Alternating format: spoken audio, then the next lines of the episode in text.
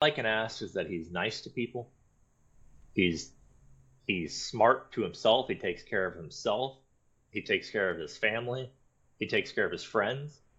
Um, and that he's happy. And I think that's our end goal for everybody, right? Is is obviously to be happy, but money doesn't have anything to do with that. And really, uh, you need to have these struggling times. You need to have failure.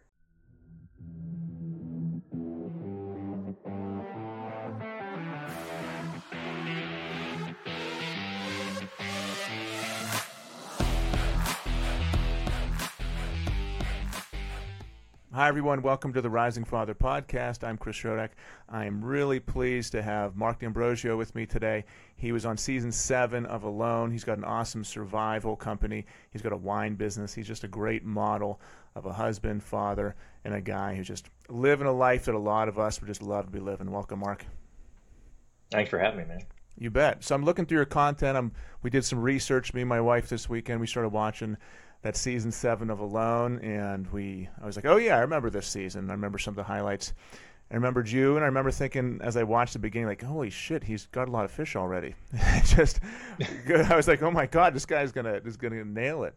So I want to get into that, and like, you, you talked a lot. I resonated with you because how much you were talking about missing your son, and every time I watch that show, I'm always like, man, I think I could do it but I don't know if I would just miss my kids so much that it would just like tear me up on the inside. Like I'm, I guess we could might as well just start there because I brought it up. So like you yeah. talked about it on well, the season. So what was that like? The thing is, like, you know, everybody's got this idea that they're going to go out there and they're going to do this show, and some people go out there for the money, and other people go out there for the experience to go out there and truly live off the land, see how long you can do it. And when it comes to the people that go out there and do it for the experience, it's going to be hard. That's not the problem. Like, you know, the, the physical, I mean, it, it is part of the problem, but like physically, it's extremely demanding. You're going to be sleep deprived. You're not going to be sleeping like you would at home. You don't have the amenities you have at home. But like, and then the relationships that every human needs, what talking to someone, feeling loved, communicating, sharing special moments. You're never going to have any of those. You have a camera. And the thing is, like, when you go out there for just the experience, you start to realize, like, I'm out here for an experience and I'm also missing an experience. Right. And so if you have little ones or you have family members, you start to realize that this is a pretty selfish move in a sense. Mm. It can feel like that. Now, at the on the other side of it it is, hey, I'm doing this to teach my son how to do something hard, not quit, right? Um, I just, you know, there's plenty of ways to do that, but you start realizing that everything that you want, you already have. Mm. And when you realize that you have everything you already want, and you're out there and you live this life of living off the land, you're doing great, you're like, okay, what's kind of the point of this now? Is it just for money? Um, and when you've been away for from your kids or your wife or family members that mean the most to you, when you've been away from them for that long, you start to realize, hey man, I would I'd pay a hefty amount of money just to be able to go and see them tomorrow, give them a hug, talk to them, tell them about this experience. So it really becomes less about the uh, I mean, it becomes your journey in life, but it doesn't, you know, staying out there unless you were doing it for the money. If you're doing it for the money, then you're going to want to stay out there, right? But, yeah. Is there any part of it where you know you're doing it for, not for the money? I mean, I mean, kind of for the money. You want to do it for the money so you can improve your family's life. So it has to do yeah. also has to do with your wife and your kids, and that kind of propels you. So it's not like a not much of a selfish endeavor, but you're also doing it like you're suffering and you're willing to leave your family for that long so that you could improve your life. Is that justified? Yeah, hundred um, percent. You you know, I think everybody goes out there. They want to do it for the experience, but then you know you're thinking of how can we use this money to make our lives better? How can we use this mm-hmm. money to spend more time with one another? Right the problem is, for some people, like myself, I own my own businesses already. So like I get to set my schedule. And it didn't matter if I had seven billion dollars or if I have seven dollars in my bank account, I'm always going to work the same amount doing what I because I would do what I love. And mm-hmm. so, you know, I don't work a ridiculous amount as it is, but I do love to work, and I love it's also you know showing my son how to work, um, showing him that it's okay to work, but also working a job that you love that you can go, that you can make your own schedule that you can take off whenever you want, um, whether you work every other week or maybe you work only when you're not spending time with your kids, but you set that time aside and you make sure that you're there for every important thing you need to be there for. So when you're when you're out there and you've already have that set up, um, money comes and goes and it comes and goes so fast. Like you know, a million dollars. You tax it, we're looking at like six hundred to six hundred fifty thousand dollars, something like that. Um, and six hundred fifty thousand dollars is a lot in a lot of places. You come to Washington, mm-hmm. that's not even a house. Mm-hmm. like, so you know that money would be gone. You put it towards the house, but it's not even the entire house. So it's like, you know, if you're already at that point, yeah, um, financially, or is it like here's another thing. I guess the way that I look at look at things like if I'm going to go out there and I'm and I was doing it for the money, it was that big of a deal. In a sense, I don't know if I should say this, but I'm going to say it anyway. In a sense, it. it's kind of a lazy it's kind of a lazy approach to life. To expect that I'm going to go out there, do this show, and well, first off, I would never do this show and put my body through something that's going to harm me long term there's no amount of money that I can pay to be able to be like, hey, um, hey, I won six hundred fifty thousand dollars or a million dollars, but I've you know can't climb mountains anymore mm-hmm. because my heart's all jacked up, or um, whatever long where I lost my toes. Callie, for example, mm-hmm. if she lost her toes, that's not worth six hundred fifty thousand or a million dollars, right? Mm-hmm. I keep saying the tax amount because I think it's important that you're not, you know, you got to give the government all their money, but uh, you know, it, it gets down to the point where it's not worth it. So what is worth it is going out there, living your experience, seeing how you do, and at the end of the day, if you are healthy and you can keep going and you are happy, mm-hmm. then hell yeah, stay out there. And I didn't know how long I was going to last when I did alone. I didn't know if I was going to be out there for five days, 15 days, 25 days, 35 days. And when I ended, when I decided to tap, I also didn't know that I was sick. Yep. I just thought I was extremely, extremely tired, and I thought I was being a little bitch. If I'm being honest, I was like, "Oh, I just need more blueberries in my diet or something." Mm-hmm. Um, but I just knew that I was more tired then than I'd ever been in my entire life. But I didn't know that my heart was in heart failure, right? Um, so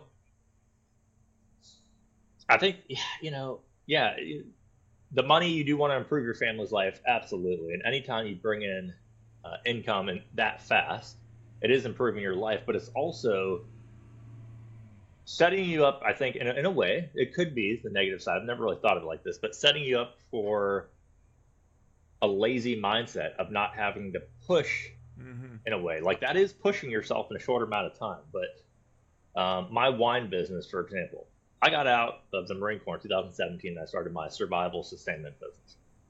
And that was easy because for the past 10 years I've been teaching survival, shooting.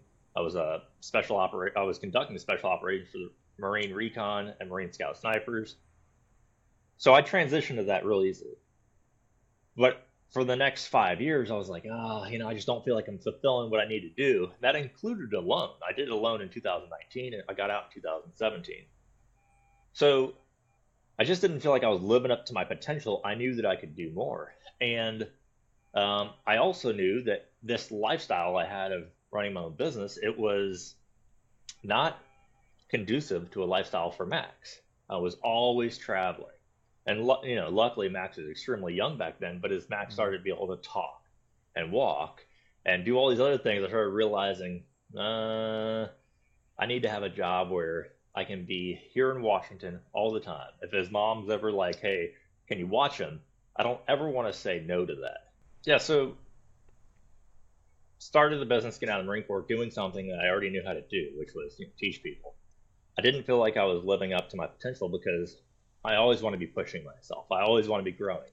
I have that mindset that like I can do anything, and I have the mindset that I love to work. There's just something in my mm-hmm. blood and in my brain where I love starting at the bottom and building myself up. I don't know why. Um, mm-hmm. It's just much more enjoyable than thinking that I can make it directly to the top uh, easily. Even if I did make it to the top in something easily, it's just not as enjoyable.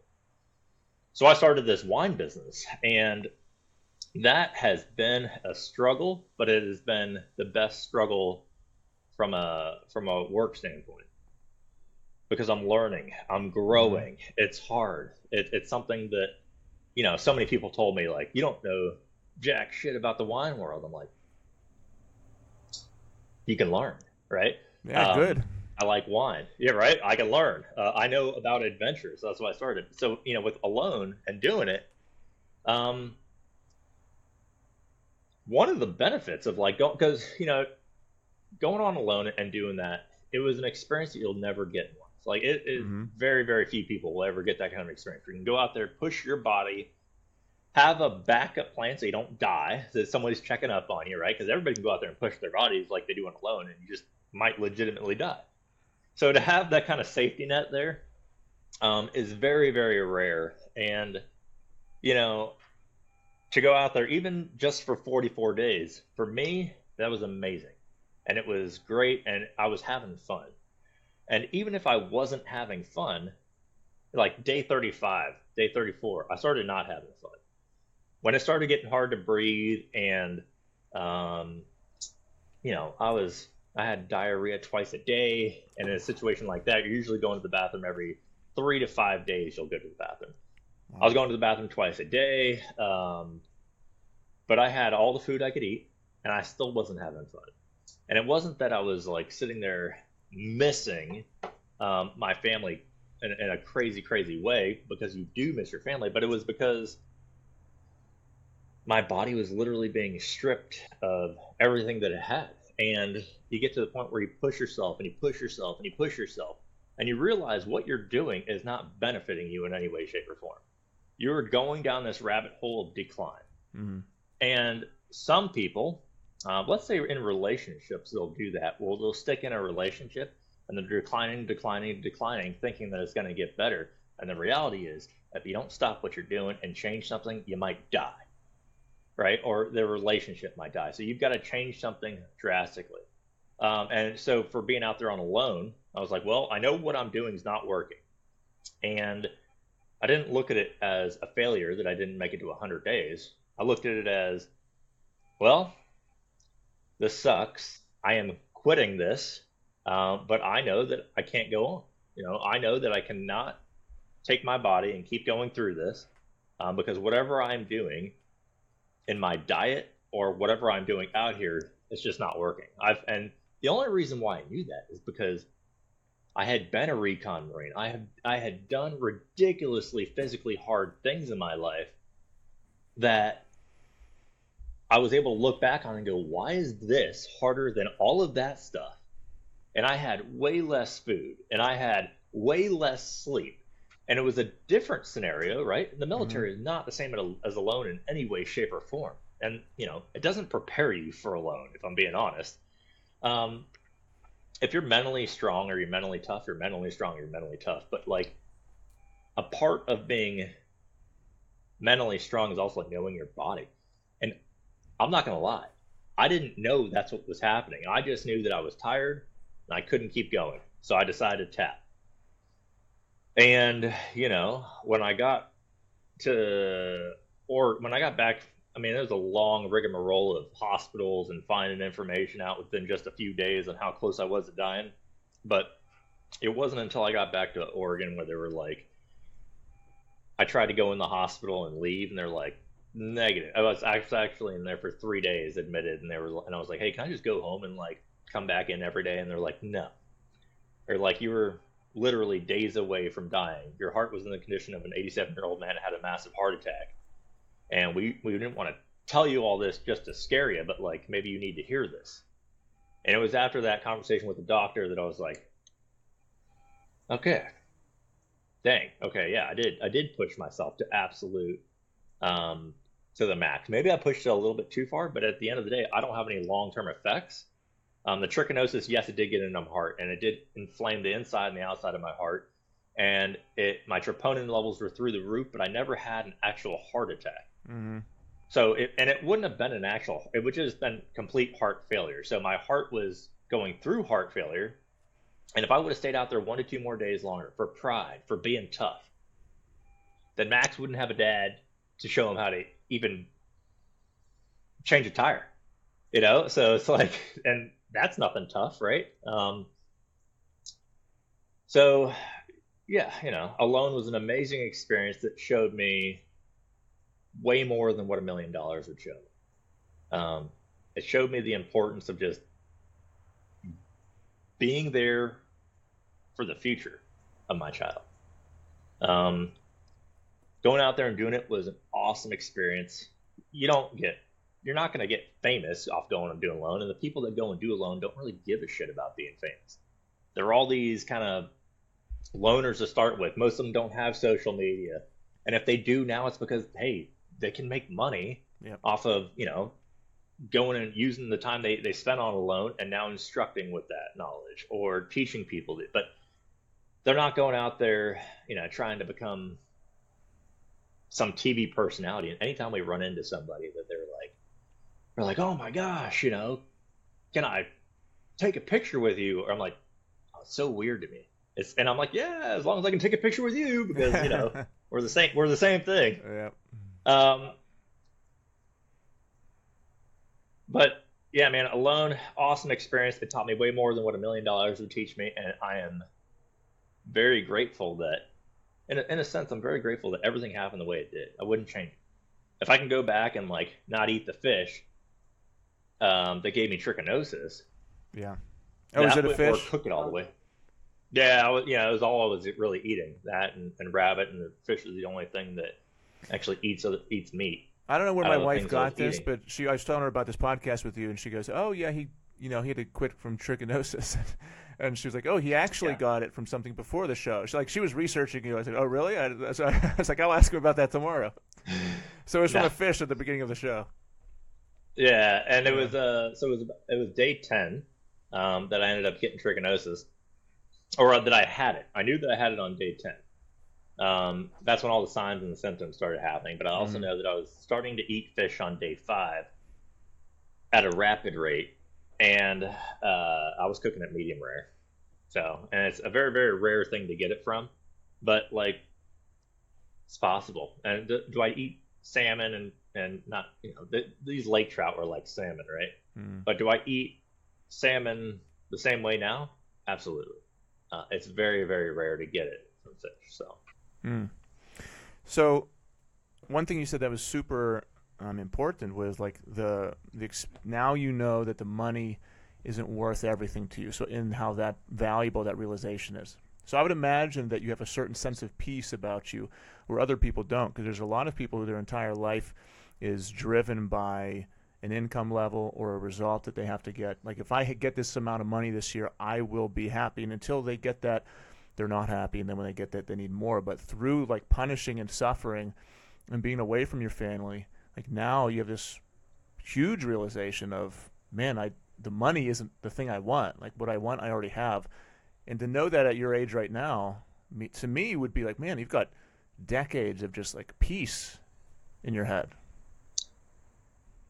yeah, um, you know, it is it, it is. You know, I definitely have. I don't know if I've always. I think I've always had that mindset. Um, I'm not saying it's necessarily the best thing to have that mindset because you know some people that the people that are out there pushing for more money and more money and more money quickly realize when they start making it that it'll never be enough. And it's not necessarily they're seeing money as a level to measure success. And so that's why like for me I like measuring success based off of starting at the bottom and growing. Mm. Um, and, and, when I started like my business, International Mountain Survival, I made eighteen thousand dollars the first year, and then the second year I made twenty four thousand dollars. This is 2017, 2018. The next year I made uh, thirty six thousand dollars.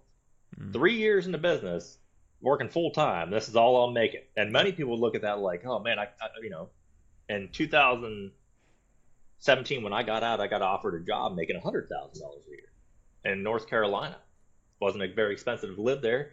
Um, that's a great lifestyle. There's nothing wrong with that. But I was building every year. Yep. And so every year I was becoming more successful and more successful, and that was really exciting. And I wasn't making jack shit for money. The mm fourth year, it went up to sixty-five thousand dollars, and by the fifth year, it was two hundred and twenty thousand dollars. And so by the fifth year, I, uh, you know, exceeded almost twice of what I would be making starting off, but every year it would only be hundred thousand dollars. And when I got to that point, I did something, and in most people's eyes, it was kind of stupid. I stopped doing that business at that level because what did that cost me? Yes, two hundred twenty thousand dollars, but it cost me my time with my son.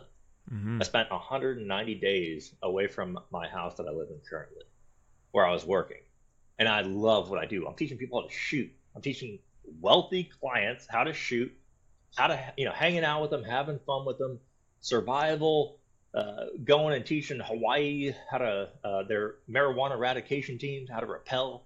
I mean, I was doing some fun stuff, and I was getting paid for it. Mm-hmm. But at the end of the day, it wasn't worth it.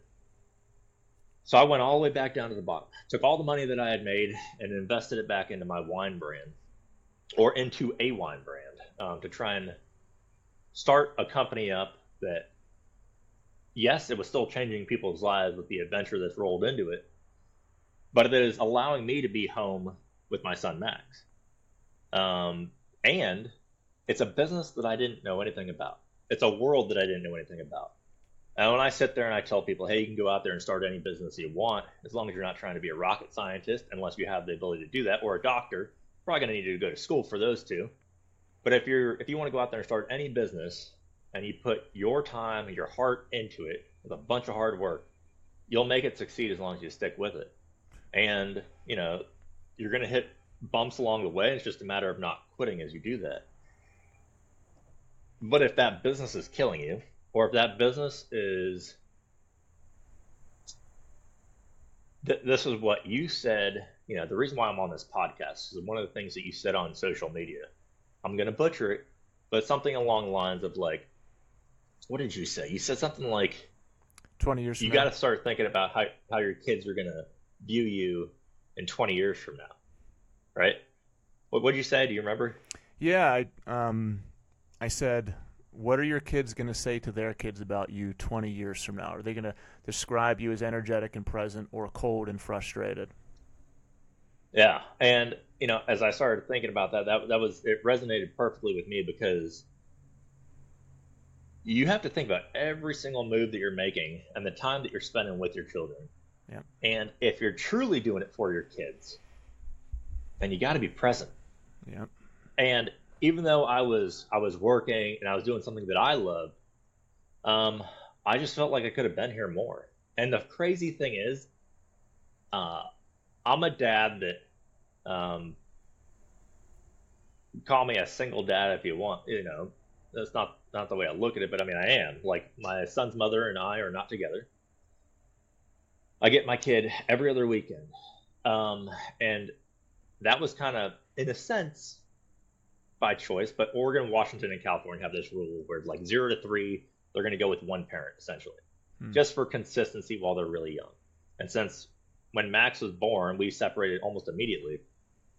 I got to see him every other weekend, and that was like the hardest thing ever thrown at me. I'm like, what?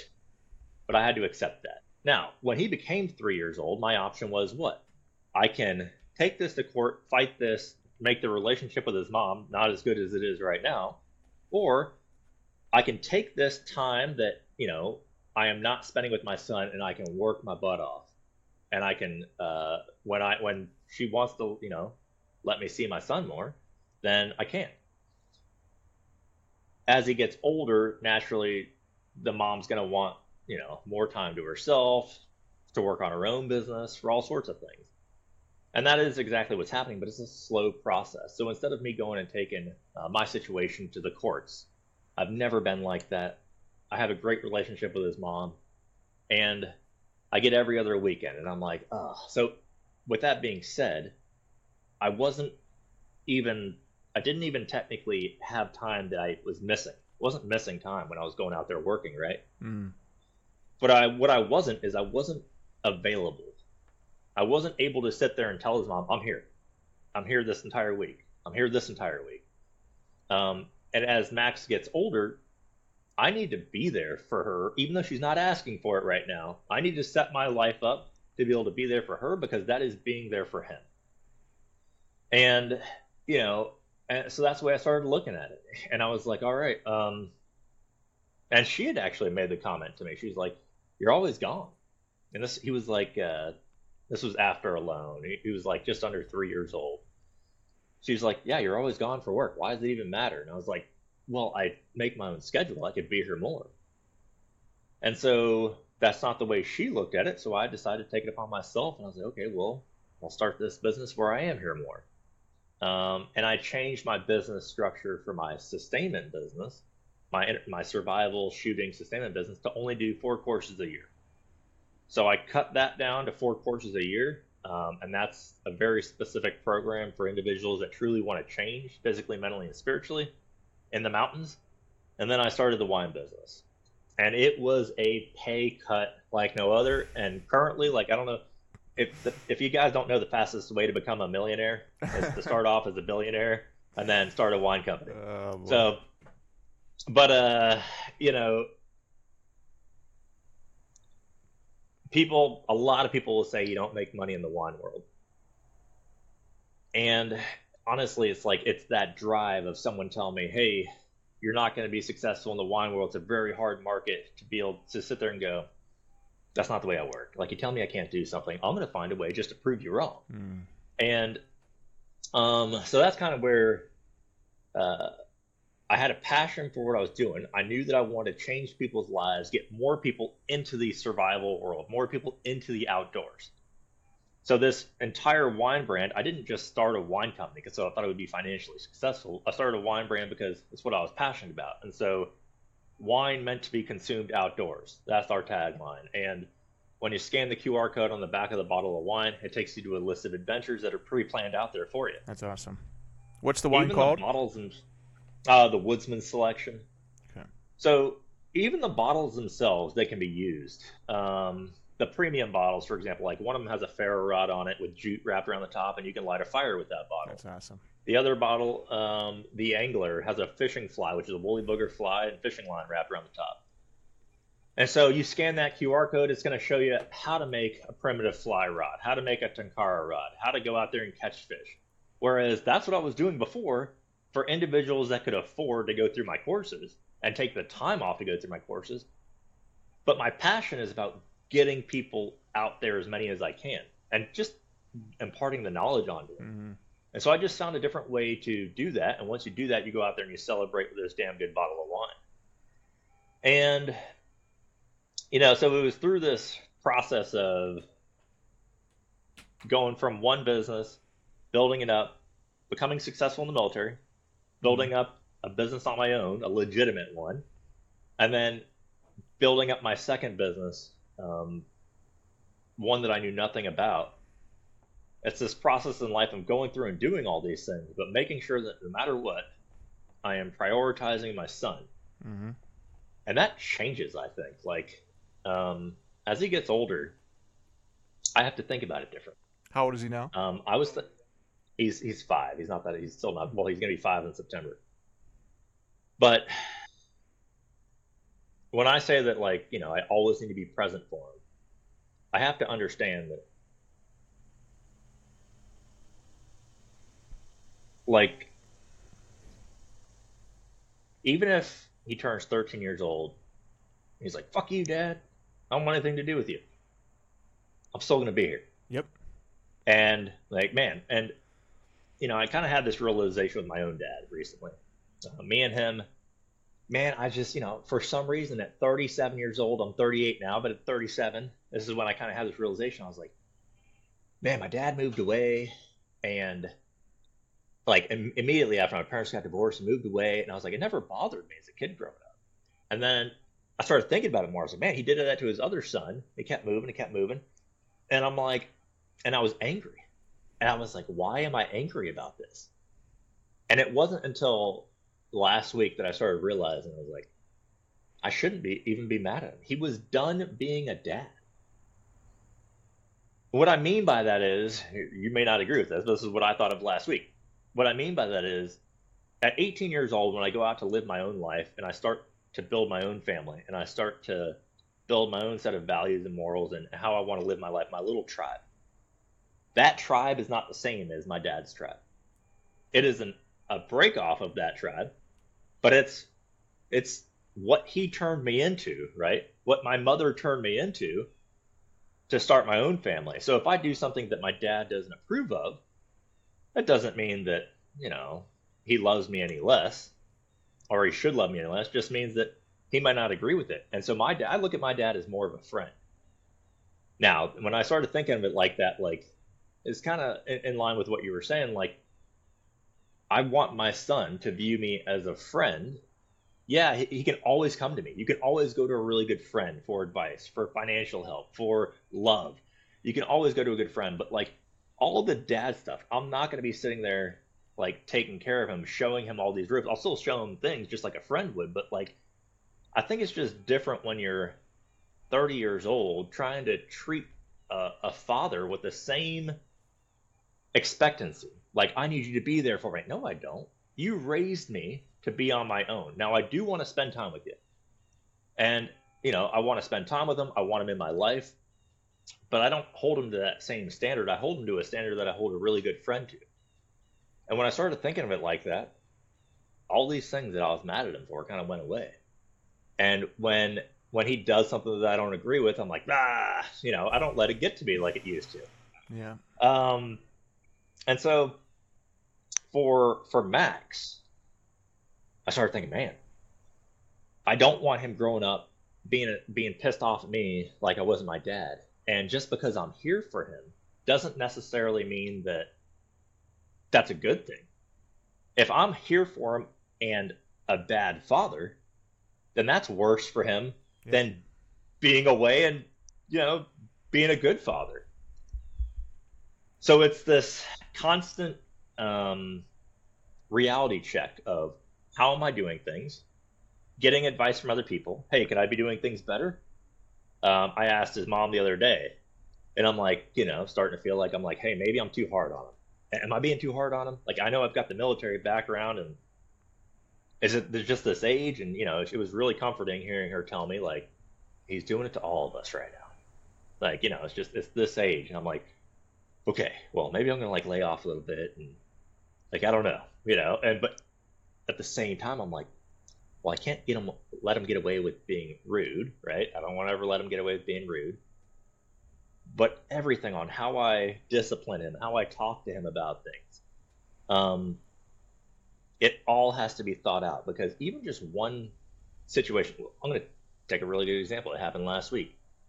I want to teach him how to become self sufficient, right? And me and Christina uh, and and uh, Christina's daughter, Kyle, and Max, we all went out. We were at Christina's house and we took a chicken from the chicken pen. And Hannah, Christina's daughter, is the same exact age as Max, a month different. And so they're going to turn five in September and October. And we are like, you know what? Let's teach them how to butcher a chicken. But it's not as simple as just going out there and taking a chicken and cutting their head off in front of them and you know traumatizing. It's about teaching them that it's okay to be scared. Mm. It's okay to not want to have to um, kill your chicken that you've been you know growing growing with for the past year, like Hannah has. But doing it in a right, respectful manner. And so, you know, we all did that. And the three parents, we kind of get sat around and came together and found a way to get this point across to him that there's food chickens, there's egg chickens, and then there's friend chickens, right? And because if I was just to take and pull that chicken out like a man, put it on a, a, a log and chop its head off, and blood goes everywhere. Max could be traumatized by it. He'd be like, right? And I'm like, okay, so I've got to do this to where he's not traumatized. Same thing with hunting, same thing with everything that you bring them up into. It's a very impressionable age of where they're at. And it's a very and it's a sensitive one. And uh, so, you know, I even had Max cut the chicken's head off. And wow. you've got to balance like the because uh, I did it with him, right? We put it in a little chicken chute um, they, they, make these little chutes that you can put chickens into, mm-hmm. just in case anybody's wondering, which is super neat. Kyle had it. I've never even seen one. And the chicken's head just falls through, but the chicken can't move around, right? So it can't flop around, it can't do anything, and, and it's just kind of confined there. But then it relaxes, and the head goes down, and you grab the head, and you can cut the head off. And in order to kill your chicken the fastest, most humane way possible, right? And it was really nice for teaching Max because one, I'm teaching him, hey, how to uh, how to take care of and clean your own food and how to do this, but like not traumatize him with blood. And blood still went all over his face, which was kind of funny. But I got the video and I was like. And I'm looking at him. He's like, uh, kind of questioning it, and he's like, okay, okay, okay, all right. And then he was interested, and I was like, all right, we don't play with it. We don't, mm-hmm. you know, this wasn't fun. This we got to respect it. We got to thank the chicken. We were thanking the chicken before, and we thanked the chicken afterwards and that's that kind of mindset that I want my son to grow up with. It's not that I want to raise him to be tough and you know go out there and chop that off, the head off of a chicken, but like I want him to go out there and know that it's okay to take care of yourself and provide for yourself, and that just because you're killing something, I mean, what is it? The Lion King? What's that quote from the Lion King? It's like, uh, yeah, I know what you're talking about. I can't think of it. When the dad the circle of life. Circle, the, yeah, the circle yeah. of life. No, circle of life with eating everybody. Yeah. Um, it's you know that's what I grew up with whenever I was a kid, but um, it is that right. And so when it comes down to Max and it comes down to getting him into shooting guns, if I want like if he doesn't want to shoot guns when he gets older, he doesn't want to shoot guns. You know, and that doesn't mean I think any less of him. Um, that's just not his what he what he's into, but that's the thing. He's going to have his own his own family. He's going to live his own way. And all I can ask is that he's nice to people. He's he's smart to himself. He takes care of himself. He takes care of his family. He takes care of his friends. Um, and that he's happy. And I think that's our end goal for everybody, right? Is is obviously to be happy, but money doesn't have anything to do with that. And really, uh, you need to have these struggling times. You need to have failure to be able to appreciate these the good times. Um, That's what I wanted to talk to you about so. because you said, honestly, you said you have ten great lessons in what you just said. But I want to go back to you starting businesses, stopping businesses, and reworking your life to be at a point where it makes sense for you and it's not all about the money. But you talked about how the struggle is where you really live and that's where you get your fire from and that's where you enjoy the time like the result of having getting the, to the end goal isn't as beautiful as the what you learn along the way and as long as you stick with it you're not going to fail but what is it because there's so many guys that come into contact with me that I work with and that are in our community who are on various journeys. They might be trying to quit their nine to five and start a business. They might be trying to lose hundred pounds, and or they might be have a marriage on the brink of divorce. But so many times we are in this cycle of starting and stopping, starting and stopping. And even me myself, I was there. Um, if you look on my profile, I've got like a before and after picture of whenever I lost weight. I, I, I was I did P90X, this old Beachbody workout, ten whenever I before I got married. I got shredded. Went on my honeymoon, Sandals, Jamaica. I gained like ten pounds in one week. Then I gained forty pounds the next year. And it was like ten straight years of starting and stopping, starting and stopping, and just not being able to really commit and push through that resistance that comes when you're working towards a goal. So, what is like if you're a guy listening to this, you're like, oh man, I've, I've effed up again today. Like I failed again. I wanted to get up early and go to the gym. I didn't do it. Or I wanted to start that business and I didn't do it. What is it that you can tap into that gets you to not be so scared of failing or not quit to push through and be consistent. Like you went three years, and the most you made in the first three years of business, you said it was like thirty six thousand dollars. A lot, most people would have quit by then. Yeah. Um. What can you tap into? Um. Like, what is it that keeps you going? The thing is, like, what you're talking about for business, it is easier to do business, in my opinion, and to start a business and to have no money than it is to lose weight. And the reason why I say that is because I've got a client uh, for the mountain program, and his name's Nick. And we're going through this journey right now for him. So the mountain program's a year long process, right? And the entire purpose of this year long process is four courses, four days each. And the entire purpose is to take somebody and at the end of the course, they can move through the mountains 30 to 60 miles with a 50 pound pack on their back, engaging targets, lighting friction fires, starting shelters, but truly living off the land, doing all this in four days. And they've got to show me that they're 100% proficient all of these skill sets from uh, how to use a carbine to how to shoot a long range precision rifle to how to move through the mountains, how to pack your ruck, how to eat food, how to trap animals, all of the stuff. But you can't do that if you're 287 pounds like he started off with. So he's been, you know, we started this program back uh, June June 8th. We started this. What's today's date? August uh, 29th? 28th. He went from 287 pounds, he was 248 pounds um, in that amount of time. But we, he's going through this program that is, I mean, it is is an in depth. He's got a personal trainer. He's got me that he talks to all the time that I'm always following up. He's videoing himself, and maybe that's it right there. Accountability. Mm. Maybe something that you can do is being accountable. And one of the really cool things, even alone, right, being accountable is you got a camera. Take a camera and record yourself because you know that if you're making this journey and put that shit online immediately. Yep because now you're not just saying, "Hey, I'm going out there. Oh, I don't have to do it today." There's people that are expecting you to go out and work out, right? Um, whenever I sit there and say that, "Hey, I'm going to go out here. I'm going to do a hundred mile ruck, or sorry, a hundred pound ruck," uh, and I put that on Instagram, and then I don't do it, there's a problem right there. Um, and but I am accountable to go and do these things, and I, and I want to do it for myself. But I know that hey, these people are also watching my journey, and for Nick, I think that's one of the big motivators for him is knowing that he's not in this alone. And nobody wants to be in this alone. Nobody wants to be going and losing weight or starting a business.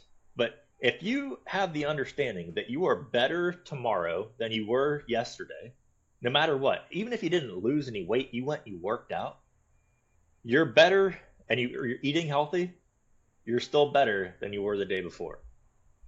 Um, weight loss is an incredibly, as you know, incredibly, incredibly difficult thing to do.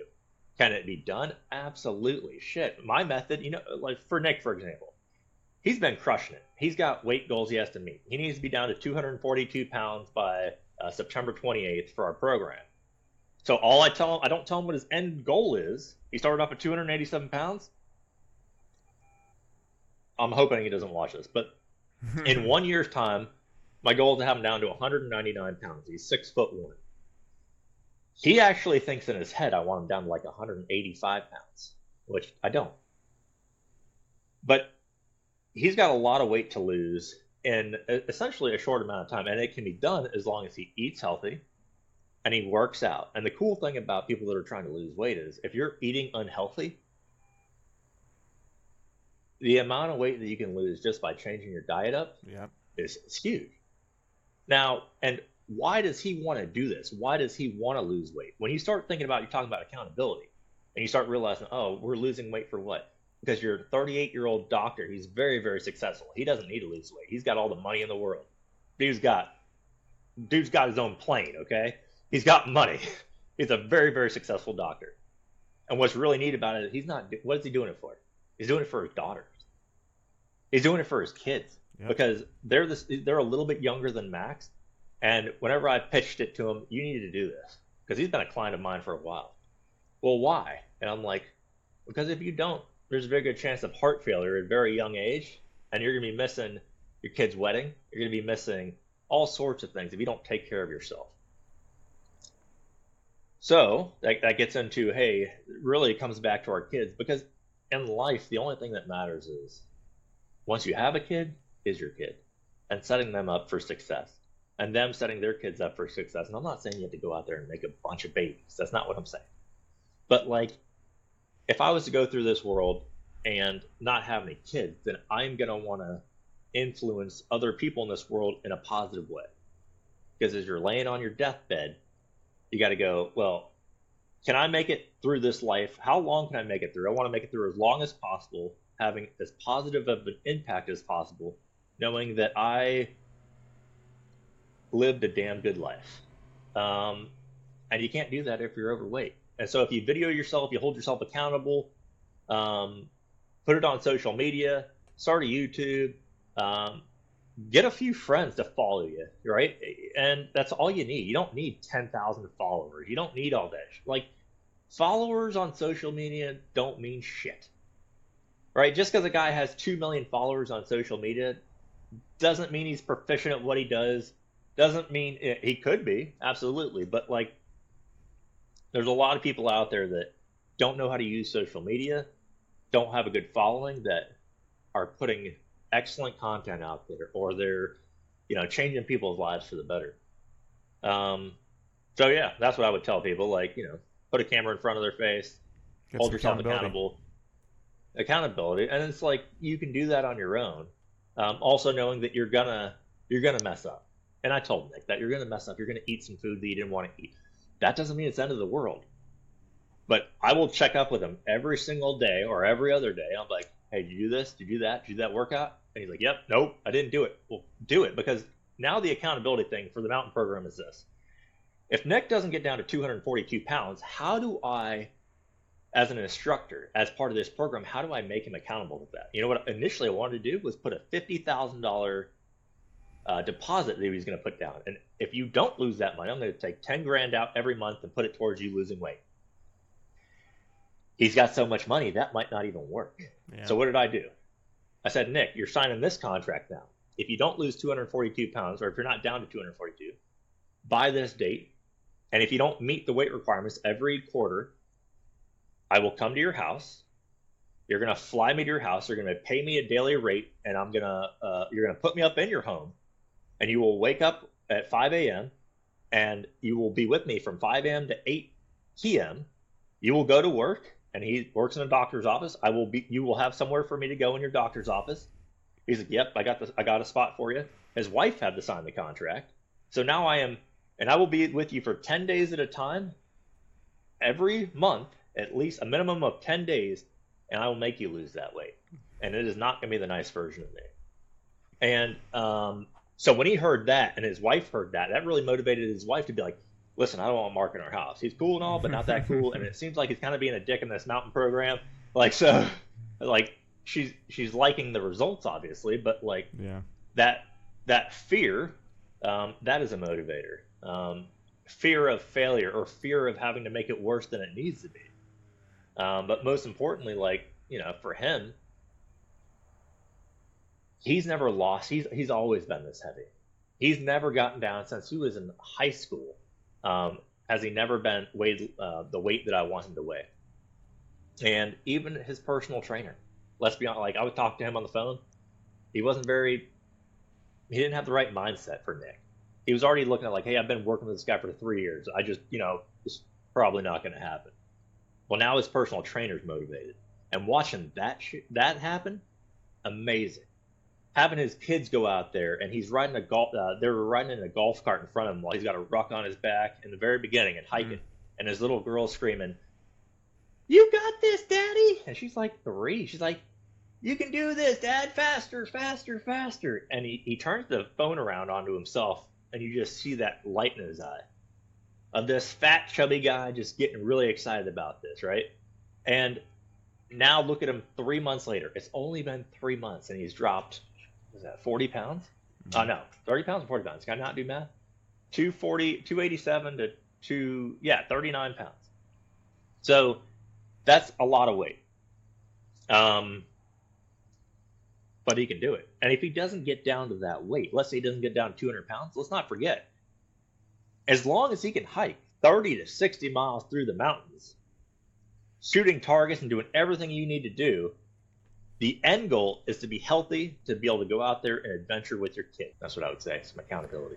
Yeah, and we have a with what I do is we have also have a, a men's program where we have a group coaching program where I take guys who want to lose weight or they need to get their life in order and a big part of it is accountability, and that's and that's why it's pretty successful.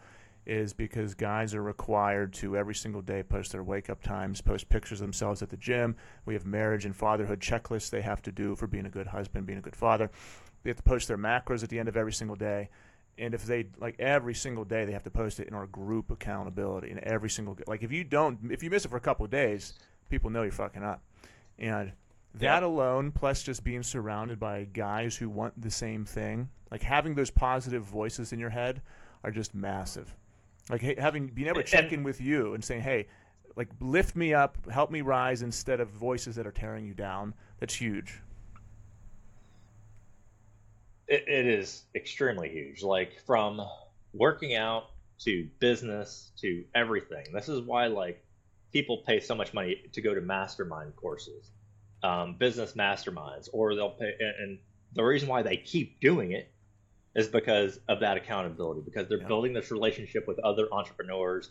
They're learning from them um, way they do things, and the workout program is the same exact way, right? Like, not only are they coming to you going, "Hey, um, I have to check in with this," and that's that accountability aspect, but they're also learning from you different ways to do things.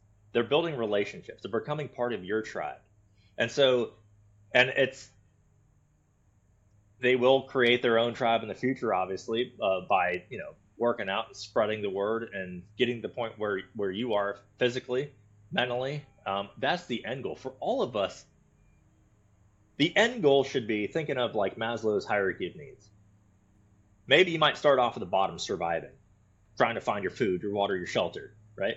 And then after you have these things, life, you're like, okay, I've got, I can start thinking about a relationship. I can start thinking about kids. Yeah. I can start thinking about financial stuff, security, and I can start building myself up. But the end goal to get to the top of self actualization is, in my opinion, is to be up at the top and now you're helping others up. You're showing others the way. So it should never be, hey, I want to build myself up and be sitting at the top and I just stay there. I want to be bringing others up. And Maslow's hierarchy of needs, like you're gonna go back down. You have to understand you'll go back down to the bottom. You'll climb it again. Life is a constant journey of ups and downs. And um, you know, when I start thinking about like Nick going through this program or anybody going through your program, they should be going through getting physically fit, mentally tough, and then taking over your role and helping more people up. And uh, if we're not doing that as instructors or we're not doing that as business coaches, then we're not doing it for the right reasons. Um, leaders create leaders who should be creating leaders, and it's in the same like whenever you're trying to change your life and you fail, which is going to happen, as you said. Like for me, I've got I've come into contact with guys who, you know, they'll, they'll tell me when I first meet them, "Hey, I'm I'm too far gone. You know, I'm 300 pounds, I'm 5'10." You know, I have a four year old kid, I'm not going to make it. It's like, no, this is, they don't even want to begin. I said, no, man, this is your opportunity to show your kids what a massive transformation could be. Because your kids will be going through trauma, they will have their own failures. And if you fold now, then you're showing your kids, you're robbing them of their confidence and telling them that they won't be able to overcome their own failures in the future. So, no, this is your massive opportunity to show your children how they can overcome a failure by watching their dad do it and live it for the most influential years of their life. And yeah, the failures are going to come, but that is like for me, what kept me stuck, I think, was I wallowed in the failure too much. Like I let it affect my identity. My identity was the result, you know. But instead of wanting to become like your buddy Nick, like he's it doesn't matter if he hits that goal. Like now he is the guy who works out. You know, that's that's the thing he wanted to do. He just wanted to be able to get himself to the gym. He's doing the thing he wanted to be able to do. The number on the scale will come and go, but if you now are the person who can eat healthy, you are disciplined, you can get yourself to the gym, that is the you've won. Now you just got to not stop. Yeah. And, and this this eating healthy thing, man, I mean, like I'm bad at not eating healthy. And the older I get, the more I look at these ingredients on these boxes of things, and I, the more I realize like how the information that we're being fed is jacked. Hmm. It's just so messed up. And, and, this is what I grew up thinking was right. My dad eats like trash. My mom used to. My mom was actually pretty good, pretty damn healthy and health conscious when it came to eating. Pretty hippie. And uh, but like yes, work out, all this stuff. But the older I get, I'm like, eh, processed foods. Pretty bad for you. Everything's got all these oils in there. And I'm not going to get too crazy about it, but I'm like, wow. If I was to cut out, even being in good, great shape, being able to go out there and ruck, if I was to cut these things out, how much better do I feel? Um, who knows if I'll live longer or not live longer? You get hit by a bus, you could live to be 100 and smoke cigarettes all day. I get it. Um, but it's a matter of like having that discipline to eat what we know is right. And we work out, and I always think of it from a caveman perspective. If I'm not out there hunting, or if I can't go out there and hunt, then I'm not doing my job. And if I'm not in good physical shape, then I can't go out there and provide food for myself. Because even though starting a very successful wine business and it is growing, I'll have finances, me having a mansion, which I don't have by any means, you can tell that, right? Me having a mansion and servants and, and going to the grocery store all the time is not setting myself up for success because this country and this world, we will 1000% have something happen in the future where we can't just go to the grocery store. And it doesn't matter how much money you have, those things that you used to be able to go and just have someone else do for you, it's great to have it while you can. We should really love the fact we can go get fresh strawberries when we want to get them, uh, fresh pineapple, all these fruits. You're living like a king. When you start thinking of life like that, you're like, okay, I have vegetables that I didn't even have to grow.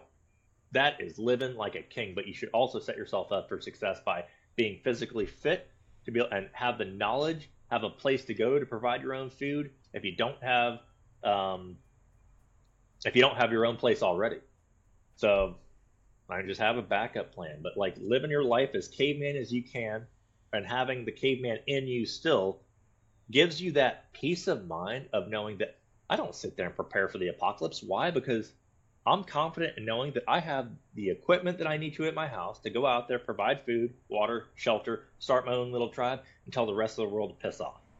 And like, I even have enough equipment and food to be able to bring people in and show them the way, you know. But like, I'm never gonna sit there and spend all my money on prepping. I'm never gonna sit there and not start a business because I think that the apocalypse is going to happen. I don't, you know, I don't, I think the word apocalypse is ridiculous. I don't think it'll work like that, obviously, but I want to be prepared, but I also want to be moving forward, um, you know, from a business standpoint and with my, with my children. And that's, I think, you know, my, my dad never had that survival mindset, right? He never had that, hey, the world's gonna end type of thing. He wouldn't know what to do if like we had to go out there and start finding our own food. Um, but if I was to only take that approach of survival and not take the business approach, if the world doesn't end, the, and we're sitting in a technologically advanced society, then I am also failing. If you know, uh, if I can't provide the basic things, uh, you know, if I'm out there living like a caveman in a world that's not been in a, in a country that's not collapsed, then I'm not doing things right. You know. Yeah, that's and there's. I mean, if you're a, a YouTube influencer who's making millions off of showing people how to do that, then continue doing it. But if you're not, then you're you're missing. Or there's guys who uh, you know build the pools with the sticks and the jungles. Um, yeah, but if you're not, you're missing out on a lot of life. Man, you had so much wisdom. I'm gonna have to listen to this one back. Um, so, about starting a business, not quitting, kids. We talked about. Well, I mean, I got a hundred things I could talk to you for three hours, but we have to wrap it up. Um, so th- I knew you were a good guy to, to bring on the podcast. Just, just listening to you, looking at your stuff, I was like, "This, I know there's a reason he came on," um, and you really shared so much. Thank you so much for being on. Um, your program sounds amazing. The wine business, the Woodsman selection, right? Sounds awesome. Yeah, yeah. I think we'll, we'll, I'm guessing you can order it online. Yes, sir. Yeah. Yeah, so I think we'll, we'll order one of those. Um, but if you, what do you want people to know about how to contact you or where to find you? Man, I don't know. Uh, you can reach out on social media if you want at Mark D'Ambrosio Official. I, I do a pretty damn good job of getting back to everybody on there. Um, I, anywhere they reach out, I, I just I make sure that I get back to people. That's that's one of the things like old school woodsman style, right? Like call, perfectly fine. You can call me. I don't care. Phone number is 910-408-6586. Um, if I don't answer, I'll try and text back. But like, yeah, I'll always get back to people. Um, email, social media depends on you know what they're looking for, what they want, and um, you know, kind of go from there. Awesome. Thank you so much, Mark. Yeah, thanks for no, thanks for having me on, man.